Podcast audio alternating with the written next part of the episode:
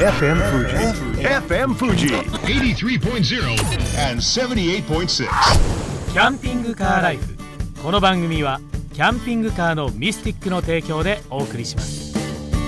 スマイルメッセンジャー高杉 J 次郎です。この番組キャンピングカーライフではキャンピングカーの最新情報、キャンピングカーの魅力をお伝えしながら、皆さんにキャンピングカーをもっと身近に感じてもらえればと思っています。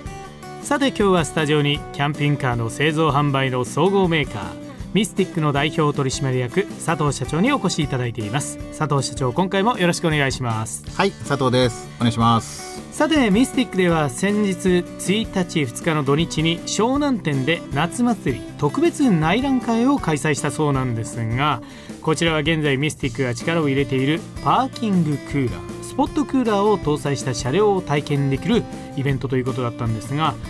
特にこれ今力を入れていらっしゃるのは じゅうにボルト 専用のパーキングクーラーということなんですが、まずはこのパーキングクーラー、それからスポットクーラーについて改めて説明していただけますか。はい、えーとですね、この じゅうにボルト のパーキングクーラーっていうのは、まあ、海外では、はい、あの重機ですね、重機、えーまあ、ブルドーザーとか、はい、ショベルカーとかですね、うん、ああいう、まあ、あの特殊車両ですね、はい、にあのー、まあ使う、うん、クーラーですね、うん、でこれが、あのー、バッテリーでこう駆動しますんでね、はい、通常の、あの車と、まあ、基本的に シ, システム一緒なんですけど、うん、車の場合はあのエンジンにこうベルトかけて、はい、でそれでこう、まあ、コンプレッサー圧縮してって形になるんですけど、うんまあ、ここの部分はあの じゅうにボルト のバッテリーで、まあ、賄いますんで、うんあのーまあ、キャンピングカーに使えるだろうということで、あの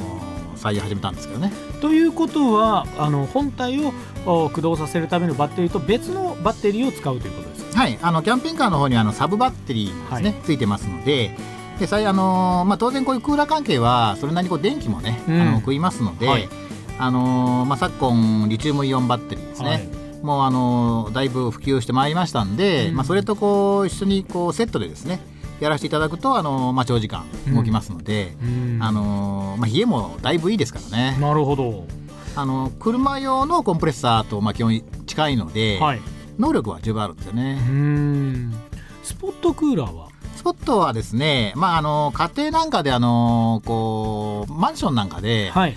別体型のですね室外機と室内機ってやつがつけにくい、うん、あのご家庭なんか用でこう、はいまあ、試案されているものなんですけどね、うん、ただ問題はあの排気なんですよ、はい、で排気はあの、まあ、あの壁にですね、うん、あの穴開けましてあの外に排気できるような形でこう作りましたんでね、はい、キャンピングカー狭い室内ですので、うん、結構よく冷えるんですよ。うん、まあ、むしろあの寒いぐらい冷えますので、はいまあ、能力的にはまあどちらもまあいいですよね。特にこちらがちょっと弱いとかっていうのは最近のスポットクーラーなんか良くなりましたんでね、はい、でうちがここのとこ使わせてもらってるやつはだいぶ冷えますので、へあの快適ですよ。とても。どれぐらいの時間持つものなんでしょうか。あの例えばリチウムで、はい、あのよんひゃくアンペアぐらいの押し付けだとしたら、はいまあ、さんじゅうじかんぐらいいっちゃうんじゃないかなと思うんです、ね、さんじゅうじかんですか。ええ、だからずっと回しっぱなし な, なんで、はい、ほとんどありえないじゃないですか、はい、ですから、まあ、あの当然走ってる時は充電をしながら行きますから、うん、まあだいほとんど心配なく動かせるんじゃないかなと、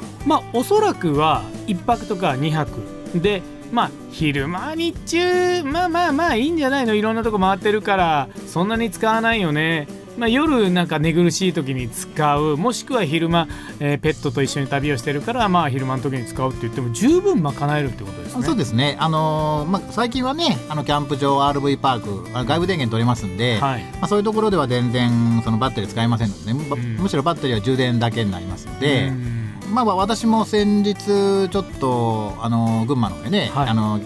ャンプ行ってきましたけど、まあ、外部電源入れておけばずっとこう回しておきますし、うん、あ外部電源取れてるときはそちら優先に行きますんでね、うん、そうすればあの、まあ、本当にご自宅と同じような空調関係を、えー、ますます車の中が別宅家になってしまう。そうですね、はい、あの空調はやっぱりね大事ですよ、はい、うーんと思うので、ちょっとそこは今その夏のクーラーエアコンですね、で冬のヒーターで、ここはあの特にうちではちょっと、まあ、力入れてあの研究してますけどね。そしてミスティックでは今月さんじゅうにち日曜までの間、クーラーをお得に手に入れることができるミスティックサマーフェアというのを開催中ということなんですが、これどういうことですか。あのですね、これはあの、まあ、新車も中古もあるんですけど、はいまあ、基本的にはその新車のレジストロアブル、はいですね、うん、で、まあ、その辺あのご契約いただいた場合ですね、はい、ごじゅっパーセント オフということで、あ、なるほど、車両を契約すると、まあ、今なら、まあ、これに関してクーラーとかも必要ですけど普通だったらもうそのままのねフルのお値段なんですけども、それが半額になるという、はい、あのまあ、これからはね、はい、もう本当はあの最近マカさんよく言われるんですけど、はい、標準にしろよとかって言われるんですけ ど, どまあそうですね、あの、うん、まあ、ちょっとその辺はあの車の歴史と同じ形でちょっとお考えいただければ、うん、まあ、先々いずれはもう標準になっていくのかなと思うんですけど、うん、あのまあ、あくまでもこれ専用でこう作られたものではないので、はい、多少ちょっとこうまだつけるにコツがいるんですよ。うん、その辺もちょっと加味しながらあの、まあ、オプションでお願いしているってことなんですけど、その他にはどんな、まあ、あとはですね、あの、まあ、軽キャンパーの、まあ、うちのねこのミニポップ B っていうタイプですね、はい、これはまあファンタスティックファンっていう、まあ、これ空調の、まあ、核になるものですけどね、うん、まあ、これを、あのーまあ、つけさせていただくとかですね、あとは、まああのーまあ、うちのフラッグシップでもありますアンセイエは、はい、えーまあ、金額であのにじゅうまんえん相当のオプションの購入券というところとかですね、うん、あと、まあ、今だいぶあのハイラックスが人気であのトラックキャンパーの方が一応多いんですけど、はい、まあ、こちらの方はあの、まあ、最近一番多いあのソーラーパネルですね、まあ、こちらをつけさせていただいたりですね、あとはあのいわゆるバンコンバージョンですね、はい、あのまあ、ハイエース系ですね、まあ、そういうのにはあの、まあ、大型のフリップダウンモニターを、まあ、付けさせていただいたりというところでしょうね、うん、なるほど、いろいろあるわけですね。そうです、いろいろもう細かくあの説明をしていただくと時間が足りなくなってしまいますの で, です、ね、はい、ぜひあの興味がある方はミスティックにお問い合わせいただきたいと思いますが、はい、それからあのレンタルキャンピングカーはいかがでしょうか。あのですね、えっとまあ、新車購入していただいて、はい、まあ、いちねんぐらいかかってるんで、はい、納車までですね、まあ、その間に、あのー、もう購入いただいた方にはあのーまあ、半値でですね、えー、レンタカー使っていただいて ごじゅっパーセント オフ、そうです、はい、あのーまあ、予行演習をしていただけたらなと思ってますけどね。なるほど、まあ、こういうのもあのお得点として考えてますので、はいはい、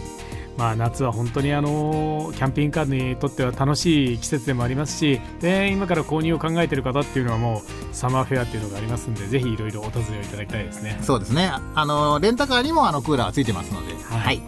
佐藤社長、今回もいろいろお話ありがとうございました。ありがとうございました。キャンピングカーライフ、来週のこの時間もキャンピングカーの魅力をお伝えしていきたいと思います。ここまでのお相手は高杉J次郎でした。